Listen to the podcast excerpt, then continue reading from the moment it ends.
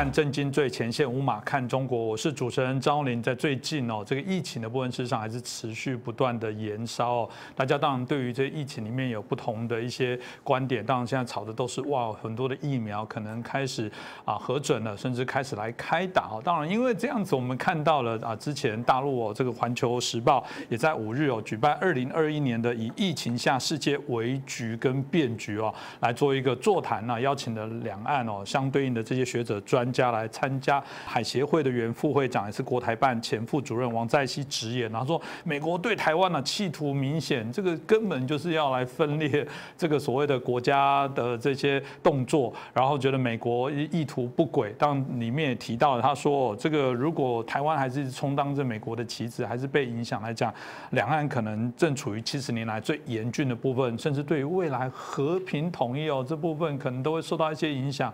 真的是如此吗？我想这个议题好好来讨论一下。那今天我们开心邀请到的是我们透视中国的高级研究员，也是我们台大啊政治系的荣誉教授，我们的明居正老师。老师你好。呃，主持人好，各位观众朋友们，大家好。是老师刚刚提到，就王在熙到底他什么背景啊？为什么他对两岸的部分会这样子看？那他的话值得我们注意吗？因为我相信这个讨论完，有些人关注，有些人就把它当做稀松平常，而且甚至拿他的话来警告说：“你看嘛，台湾不要身在福中不知福，不要被影响。”老师你怎么看待？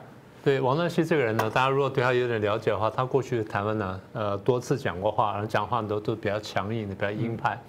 啊，了解他背景的小多并不奇怪，他是军人出身，然后解放军的最高大少将，在解放军里面呢，他跟我总参谋部，总参谋部他跟我局长，那最后跟我总参底下的军事调研部的部长，呃，从军中退下之后呢，就转任，他在两千年七月就转任了台办的副主任，同时是中台办跟国台办的副主任。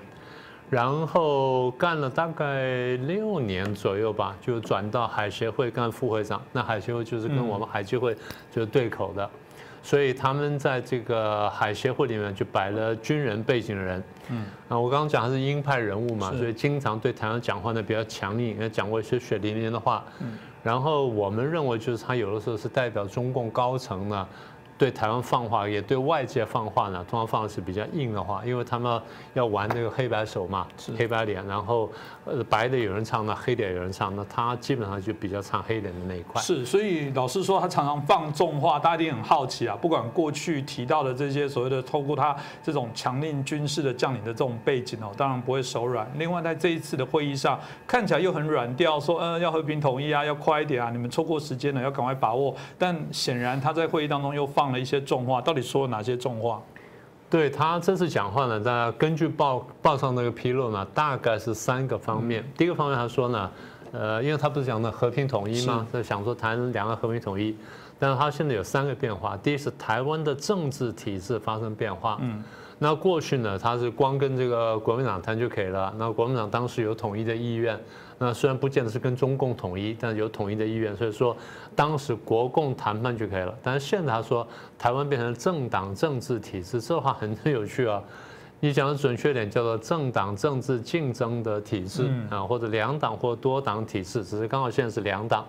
所以如果这样的话，一个政党是没有单独代表台湾人民跟大陆谈和平统一的啊，这是第一个变化。第二变化就是台湾的谈判对象发生变化。他以前如果是国民党，然后是蒋经国做了决定，那么蒋经国呢，不管怎么，他是认同一个中国的，虽然他绝对不认同中共，他也讲得很清楚。蒋经国在晚年的时候讲说，我们对中共是三不政策：不接触、不谈判、不妥协。所以，即便是一个中国人，他认同的是中华民国的中国，但不是这中共的中国。啊，但是现在台湾呢，这个已经政党轮替了吗？变民进党这个执政了。然后民进党执政呢，连一中都不承认呢，那怎么会谈统一？是第二个变化。嗯，第三个变化是，他说台湾的社会的生态环境发生变化。那怎么说呢？其实他讲的不准确啊，台湾其实这准确说呢，台湾现在多元化了。嗯，多元意思就是说，我们不但政党多元了，台湾的民意也多元了。我们对于维持现状啊、统啊、独啊，我们可以有很大的这个争论空间。毕竟是一个自由的社会，那么有很大的空间。那么在这空间之下呢，大家就谈说我们将来怎么办？那你中共做得好的话呢，坦白说，那统派的声音会大。你中共做的不好的话，那坦白说独派声就大。大家说啊，你们台湾人数典忘祖，我说你算算看，大陆每年的对外移民的人数有多少？而且移民的很多是有钱的人，连大陆有钱人都不愿意待在大陆，那你说台湾人回去大陆，那不是很奇怪的事情吗？嗯，所以我说，在指责台湾人以前呢，是不是先看看大陆你们自己来说？所以综合这三点呢，第一就是台湾的这个政党结构发生变化，第二台湾社特社会生态环境变化，第三呢政治结构发生变化，所以他综合这三个条件呢，他认为说和平统一并不乐观。结果台湾有些媒体呢，就直接解读说，哦，这他放话要武统台湾什么等等。那有些的解读呢，就像就像你刚刚所说的是完全南辕北辙，完全对不上号。所以我觉得这个问题呢，其实蛮重要。那如果赵老师刚刚讲的，难道这个话中没有？因为既然讲最严峻，表示也好像 无可回复了，是好好像没机会了，没有机会就是动手啊。过去中共一向说法都是如此啊，就是我就不放弃武统的原因，就是因为你一样，你有这个想要离开、想要独立的这样的部分。所以难道他真的不是想要动手武统台湾吗？嗯，应该说现在还不是了。因为这样讲，呃。中共过去针对这个问题呢，因为美国坦白说谈到台湾问题呢，因为一九五三年到五四年呢，台湾问题已经国际化了，那所以中共针对这个国际化呢，台湾问题国际化一直非常苦恼，不知道怎么办。后来跟美国这个建交了，关系突破之后呢，以为关系会改善一点，以为说可以怎么样。后来美国不是这个卡特总统上台，我们会讲过嘛？卡特上台之后呢，最后就把台湾这个。几乎出卖掉了，断交废约撤军，就国会大吃一惊嘛，就搞出了一个台湾关系法。台湾关系法的第二条第二款，我说呢，基本上就是对台对美国对台湾的保护呢提出了承诺。是，所以中共每次跟美国谈说啊，我们之间有三个三个公报，美国说我们这有三个公报一法，嗯啊，就台湾关系法。美国讲了多年之后，中共想想没办法，所以也必须提出他的依法来对抗。他提出的反分裂国家法是过去我们简单提过。对，那么反分裂国家法是二零零五年提出来的，其中第八条呢，对于说呃使用非和平的方式提了三大条件。嗯，第二条件就是说台独分裂势力用任何名义、任何方式将台湾分裂出去啊，这第一个条件。第二，发生将会导致台湾从中国分裂出去的重大事变，这看起来可以是台湾内部，也可以是外在环境啊发生事变。第三呢，就是这个和平统一的可能性完全丧失。那这话就很空泛了。对，什么叫和平完全丧失？什么叫和平统一？这都是很模糊的空间。换句话说，他们的法律定出来之后呢？留下了很多呢，将来自己可以诠释的空间，这当然有好有坏了。所以在这三个条件下，可以采用非和平方式。那么非和平方式，那基本上就是武力统一了。嗯，那为什么不说武力统一呢？这样说的轻一点呢，看起来不那么威胁，不怎么样。但实际上呢，就是武力统一。所以，呃，以法律上来说呢，他们是有法律准备的。所以那听起来这件，真的如我们一开始说，这就是王在熙在警告台湾啊。的确看起来很柔的，跟老师刚刚提到，只是说呃机会不在，七十年来最严峻考验，其实就是骨子里很硬，就告诉你说就是警告你啊，可不可以这样子来做解释呢？可以这样解释，但是我想就是其实我们要分的再细一点的话呢，对于他这话呢，应该可以说有三种可能性的判断哈，我们分别来谈一下。第二个可能性就是他真的觉得时间到了，对，啊，真的觉得必须要武装统一了。嗯，我觉得他这个这样想呢，大概有有几个考虑哈。第一个考虑就是，现在民进党呢多次执政，然后他刚不是讲说民进党执政了吗？其实背后意思就是国民党的力量大幅衰弱，嗯，而且看起来国民党呢大概一段时间之内选不赢。那如果国民党一段时间之内选不赢，你说你说呃四年、八年、十二年、十六年，甚至更长时间，没什么好等了。对对对对，就看起来就是国民党回来机会比较不大。然后民进党又一直向台独方向走，那这样就没机会了。这个真的是错读台湾的形势，嗯啊，包括台湾内部很多蓝营的朋友都错读的形势。对，民进党是想台独，但我得把他的话讲清楚。民进党内有台独派，台独派大部分支持民进党，这是对的。嗯，但民进党并不是台独政党，就像国民党也不是统一政党是一样的意思。嗯，他说你这话不是乱讲吗？我说不是啊。请问各位，各位注意到了这么多年来台湾选举有多少国民党的候选人讲话说要马上统一的？很少，对不对？尤其在这个六都里面，你选这个选这个首长，选六都的市长也好，或者选任何一个县市的市长也好，或者进行总统选举，这种候选人当选人只有一个的，哪一个人敢讲说我要统一，或以统一为政见？绝对没有。哪一个人以台独为政见？也不会那么也不会，对不对？所以换句话说，在这个时候，你讲统或独都会丢掉选票。所以这个时候，在台湾内部呢，都只能讲维持现状。简单说，台湾是民意是一个单峰常态的一个分布，大家都希望维持现状。所以只要是这种选举的话，大家都希望说尽量往维持现状这边来讲，这样才能拿到选票。嗯。那但是呢，国民党比较有时候去讲一下统，民党去讲下独，因为他把这边的票要抓下来，他不能只是靠中间票，所以两边的主轴都是维持现状，但国民党讲统多一点，民党讲独多一点，因为要照顾极右跟极左的选民，所以这样子才是个准确的解读。我现在讲的就是。绿营的朋友不要误以为蓝营全部都要跟中共统一，蓝营是要统一，但未必是要跟中共统一。但是的确有部分人是可以接受中共的，就像绿营里面有一些人是支持台独的，甚至说明天跟中共打仗，然后去追求独立，在所不惜人是。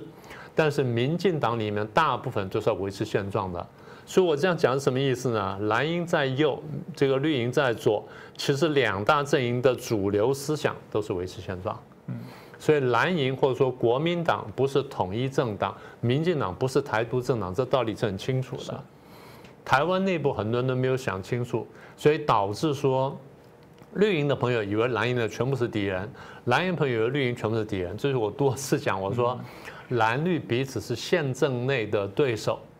红营才是宪政外的敌人，对手跟敌人要分得非常清楚。好，所以如果说连台湾内部都有这种误解，那么中共有这种误解呢？我并不觉得奇怪。但是我认为中共有时候不是误解，他是故意扭曲。嗯，他把你扭成这样之后呢，我就有理由打你，我就这借口去批评你。所以他说他担心的民进党如果长期执政的话，会越来越毒，他是找一个借口啊，这是第一个层次。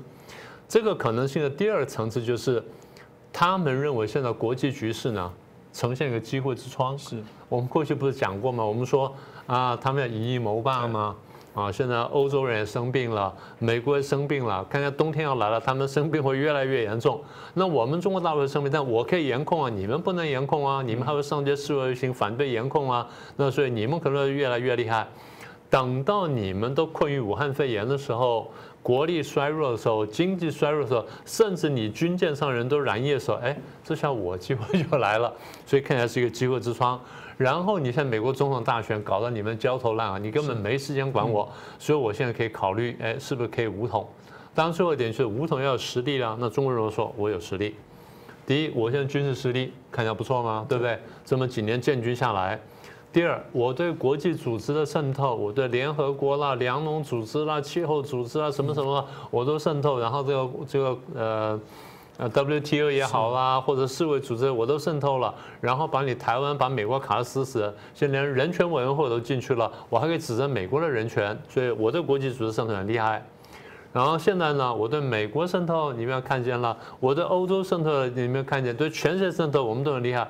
我又可以收买，又可以宣传，又可以渗透，用间谍很有成效，所以看起来呢，哎，我好像机会之窗来了。是这个看，我认为这第一个解读。是，如果老师刚刚讲，我可以想象香港就是一个很好的典型。是的，你拿你怎么样，对，我就做啊。那你看你怎么样，你能你能做什么？就抵制或或管制或制裁，我也不怕你。会不会这样？我想值得来讨论呢？那老师讲第二种可能会是什么？哎，对你刚刚讲的香港很有道理啊，香港就是活生生的案例。就我就把演一次给你看啊。对对对，这第一种。好，你要问第二种可能性，第二种可能性呢？过去我们简单提过，就是他们现在不是内外交困嘛？我常常讲，我说其实大家现在都是真的被中共的宣传骗了。嗯。中共宣传呢，不会讲自己不好的东西，都会讲自己好的东西。嗯而台湾有些媒体哈，不管是拿了钱被收买，或者说为了对抗绿营呢，然后去拿一些是红营东西来对抗了，这是不聪明做法。所以所有这东西呢，都使得中共真正问题被掩盖。嗯。而中共的这宣传非常强大的时候，大家就误信了他的宣传。那譬如说，这个我们说武汉肺炎，现在大家都觉得说，呃，中国大陆武汉肺炎呢，一共也就是八九万个八九万个案例嘛，死了多少人呢？死了四千人。台湾如果不要说死个四千人，台湾等比例你除以六十，因为人口是六十嘛，除等比例除以六十，台湾如果死个大概七十个人。台湾不得了了，对不对？台湾现在死的是这个，就是那么一点点的人数。嗯，好，那如果死个七十人，台湾社会一定是东东叫西叫。大陆怎么说？我们这么一个十四亿人口的国家，然后才八九万人染疫，然后才不过死四千人，居然有大陆学者说，那等于没死人，你家死人看看。嗯，你敢说这个话？嗯。这就我常常讲说，狼奶教育教出来的人是没有人性的。这冷血，讲这种话，我不可思议啊！简单说，不是人。嗯，啊，我是这样看，不是人，只有不是人的人才会讲这种话。所以武汉肺炎情况非常严重，但是它现在遮盖的。第二，水灾，水灾，你说搞了这么几个月时间，淹了十几个省份。我再提醒各位，各位有看到？地方上哪一个省委书记出来去视察水灾，慰问灾民，然后救济灾情？嗯，没有，十几个省没有一个人出来。然后中央有两人出来了，习近平出来了，然后李克强出来了。各位有看到习近平脚上有沾泥巴吗？没有。习近平有没有真正到灾区？没有，他到灾区周边的地方去看了。李克强呢，在灾区周边，但李克强脚上是有泥巴的。还是有点的差别。换句话说，这么大一件事情，没有个省委书记出来，没有报纸上跟你讲说啊，哪个省受灾多少，哪个省受灾多少，然后我们准备拨款多少多少钱，我们怎么准备盖房子，怎么重新啊，然后怎么造堤防什么等等，你有看到这样没看到？嗯，所以水灾呢，它遮盖去不提了。水灾直接影响到什么？两个，一个工业生产，一个农业生产。所以当时我们说。第一，中国大陆工业一定会下滑；第二，农业一定下滑，一定缺粮，所以一定要全球买粮。现在开始买粮了，对不对？上个礼拜我们这个，呃，好像我们节目上没有提的事儿，但是中共跟印度买粮了，这是几十年来的世仇大敌，然后现在跟他买粮食了，买大米，很罕见吧？跟美国的买粮食增加了，所以水灾直接导致工农生产。再来是经济衰退，过去我们都是想过的，不管他自己原来的经济衰退也好，还是说因为美国打贸易战关系也好，经济衰退了，那么经济衰退了，经济衰退加上水灾，直接结果呢就是失业嘛。对，我们上次不是讲说，光是今年大专毕业生八百多万，那就不太容易找到工作。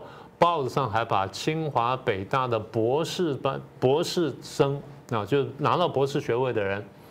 他找到工作叫做街坊委员会或街道委员会的一个什么干事，相当于我们民众服务站的一个什么李干事、什么村干事，报上登说他找到工作了。过去这些人，我再提醒大家，清华、北大的这些博士呢，他们是在国际级的大公司或国际级的大企业，高盛啦或什么什么之之类这种公司呢找到工作的。今天他找到了北京的什么村干事，那报上说他就业了。你觉得他失业不严重吗？但他有没有告诉你？他没有告诉你。再来是美中贸易战，我们过去谈了多次了。再来香港问题，我们谈了多次了。再来是有关新疆、西藏、蒙古、法轮功的人权问题的，我们谈了多次了。最后就是他的外交孤立嘛。嗯。所以，我们讲说，当他内外交困的时候，他必须要转移焦点。过去我们讲说，他转移焦点，现在看来看去呢，大概只有台湾了。所以呢，第二，我认为第二个可能性，第二种解读就是，他为了稳定政权，为了内部消费，主要针对内部呢，他去转移焦点，去讲这个话。所以王在期讲的话，我认为第二个呢，其实更多是内部消费用。嗯，老师刚刚提到，其实我脑海中在想一个问题，就死了四千多人，说没有什么，也难怪他们一直说六四天安门明明没有死人，对啊，用这个概念来讲。没有人啊，那个比例其实他觉得真的没什么啊。当然回到王在熙谈话，老师刚刚提到有第三种可能，那老师你觉得第三种可能会是什么？第三种可能应该也就是最近哈，台湾跟美国关系加强了，他想警告美国，我是这样看哈。因为我记得过去我们好像谈过，但是没有讲的很详细。呃，中共对于打台湾来说呢，其实如果没有外国介入的话，他我他认为他是十分有把握的。嗯在一九四九年的时候，当时就已经打到福州了嘛，然后在渡海来打金门嘛，以为一举而下，就没想到当时这个一阵怪风把他船队吹偏了之后呢，然后金门奇迹般的守住，守住之后他回去呢，就好第二年爆发韩战，然后去打了韩战之后呢，就没有办法打台湾。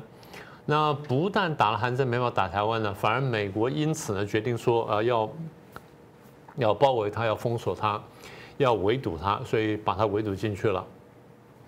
那围堵进去之后，多年来双方关系当然是这个起起伏伏，起起伏伏。到了一九七零年代，双方关系解冻了，然后为了对抗苏联，美国大力拉拢中共什么等等，所以很长时间呢，就是美国跟中共关系相当好，那相当友善，所以大家也不觉得说有什么对抗的必要。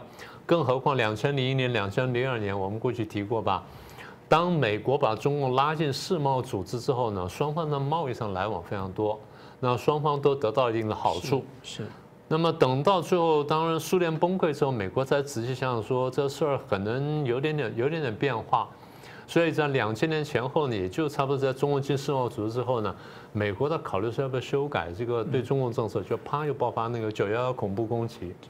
九幺幺恐怖攻击呢，把美国的想法呢转移了，所以美国更大的这个心思呢，摆在国际反恐上面。然后为了国际反恐，所以坦白说，必须拉拢中共共同反恐。那么这时候对中共拉的力道强了，而防中共的这心呢就下去了。等到这个反恐这个结束了，美国才转回心思说啊，那我是不是要更多的去考虑？当时之前我考虑的中共崛起的问题呢，所以才会才有什么亚洲再平衡啦，再重返亚洲等等。呃，等到大概应该也就是说这几年吧，等到川普上台之后呢，他真正把这个问题想清楚跟看清楚，才真正在战略上认定说中共是我美国战略上最大的敌人，是第一对手啊，那我真的要对付他。所以这样才慢慢揭开了中共渗透美国的这个这些这些迷雾啦什么等等。那么当川普政府看懂这件事情之后呢，就开始，呃，你要说打台湾牌也好，或拿台湾当旗子也好，或者说强化他围堵中共的这个防线也好呢，总而言之就是跟台湾的关系呢就加强了。所以这么几年之内通过很多像有台的法案嘛，啊，什么台北法案啦，什么军售法案什么等等，这第一个。第二就是我们讲的最多军售嘛，台湾现在还吵吵得很凶了嘛，就是到底 多少钱了，要不要买啊什么的，这第二个。嗯。那前阵子传出，大概是不是两个礼拜前吧，说有就是特战部队，美国特战部队教官来台湾教什么，就他双方都否认说没这事情嘛。然后但是应该就是双方军事合作加强了。嗯。再来就是双方的外外交关系提升了，一个说法说美国在台湾的 A I T 呢，它要升格。然后早前早前的时间呢，我们驻美的代表呢，那在脸书上说，哎，我是驻美大使，那引发了很多的争论。嗯，那他就出来讲说，美国人都这样叫我啊，嗯，那所以我自称大使也没什么不妥。虽然名义上我并没有改变，名义上我还叫做代表，但大家都叫我大使，所以我自己说说大使那也不为过。但从中共看起来是你们的外交关系是提升了。对。那再一个就是中共因为担心提升嘛，所以军机军船经常逼近台海中线，然后切台湾的西南角等等，就这下把美军跟美军的军机跟军船呢也引来了，所以双方虽然没有直接对峙呢，但是应该好像有互相跟踪吧，然后互相锁定啊什么等等，所以美军在这附近的活动多了。当然，我觉得中共最在意的就是最近这两次高阶官员来台湾访问，一个是卫生部长，一个是这个国务次卿，所以美国的动作比较多。但中共生气的是，中共一方面骂美国，当然也不是直接骂美国，他骂的是庞佩奥，另外就骂台湾说你们民进党去配合。坦白说，这个时候如果是国民党执政的话，国民党也应该配合。嗯，但重点就是，不管是国民党、民进党。当美国跟台湾关系开始越来越越亲密、越来越经济越来越上升的时候呢，中共会担心。所以我记得上次我们就谈过，我们说不是有过三次台海危机吗？是。第一次台海危机是一九五四年，那时候是因为传说台湾跟美国要签协防协定，就中共先做动作，然后搞出台海危机，但是协防协定还是签了。第二是一九五八年的八二三炮战，因为当时传说是美国要把核子武器摆在台湾，就发动八二三炮战，打完之后核子武器还是来了。第三个是一九九六年九五九六那飞弹风波。那你说中共在威吓台湾在干什么？结果呢，强化了美日安保对台湾安全的承诺。所以我看了半天，就是中共每一次威逼台湾逼得过凶的时候呢，常常造成反效果。嗯，那我们估计这一次呢，如果王在熙的话再进一步往前推的话，也会导致这个。所以看他们停在什么地方吧。就看他们的智慧，不过用看他们的智慧好怪，因为感觉没什么智慧哦。因为你你可以看到国际关系的处理，虽然他们觉得哦，就是呃很很引以为傲，好像这个很聪明，耍很多手段，然后这个进入到美国做非常多的渗透跟影响，那觉得自己可以掌控全局，但这只是人家还没有啊，不管是我们刚刚讲对这件事情集起来做一些反制哦，一旦反制，我相信中共可以用的筹码可能不多，这个也是我觉得。透过王在熙的这些谈话，我们今天透过明老师哦很清楚的一些分析，可以让大家可以比较精准的解读了。当然，我我们真的在每次私下在请教明老师，都会提到，我们最怕的还是在不只是中共，因为中共就是这样的不蛮憨的政权，我们就骂嘛。但最怕的是，不管是在台湾内部，或者我相信你们所在的国家的内部，对这些事情还搞不清楚，我觉得这个反而会造成更多，我觉得可惜啊。所以我觉得应该强化我们自己对于中共的一些认识。这也是每次节目真的很谢谢老师，老师很谦虚啦。我每次都说，因为我我这个年代就一直被自由民主灯塔，我就说，嗯，每次看老师都像是一个光芒在照射。但真的，我我觉得需要有更多朋友来支持哦，让我们的节目，让老师的这些所有的一些论述，我们让更多人知道。因为光上次我记得有一集我们在谈到这个抗日对对抗这个抗日战争，我真的看到有网友留言说。我不知道哎，这这真的这样子吗？这个中共告诉我的不是这样子啊！明明为什么中共敢能取得这些政权，就是他自己厚着脸皮说，要不是我。中国怎么可以保留？但但不是啊，真的不是他。所以我觉得真的只有透过我觉得这些啊节目当中的这些论述，可以让更希望啊，可以让更多的这未知的或了解这个全貌的朋友可以了解。所以拜托大家帮我们这个订阅、按赞啊，也欢迎您留言。然后当然也更拜托帮我们转传。那也记得打开小铃铛啊，因为我们最近还是发现有一些的一些啊频道还是有发现这个啊阻挡的一个状况，那个确保您可以。啊，准时的可以收看到我们的节目。那再次感谢明老师，谢谢。再次感谢大家的收看。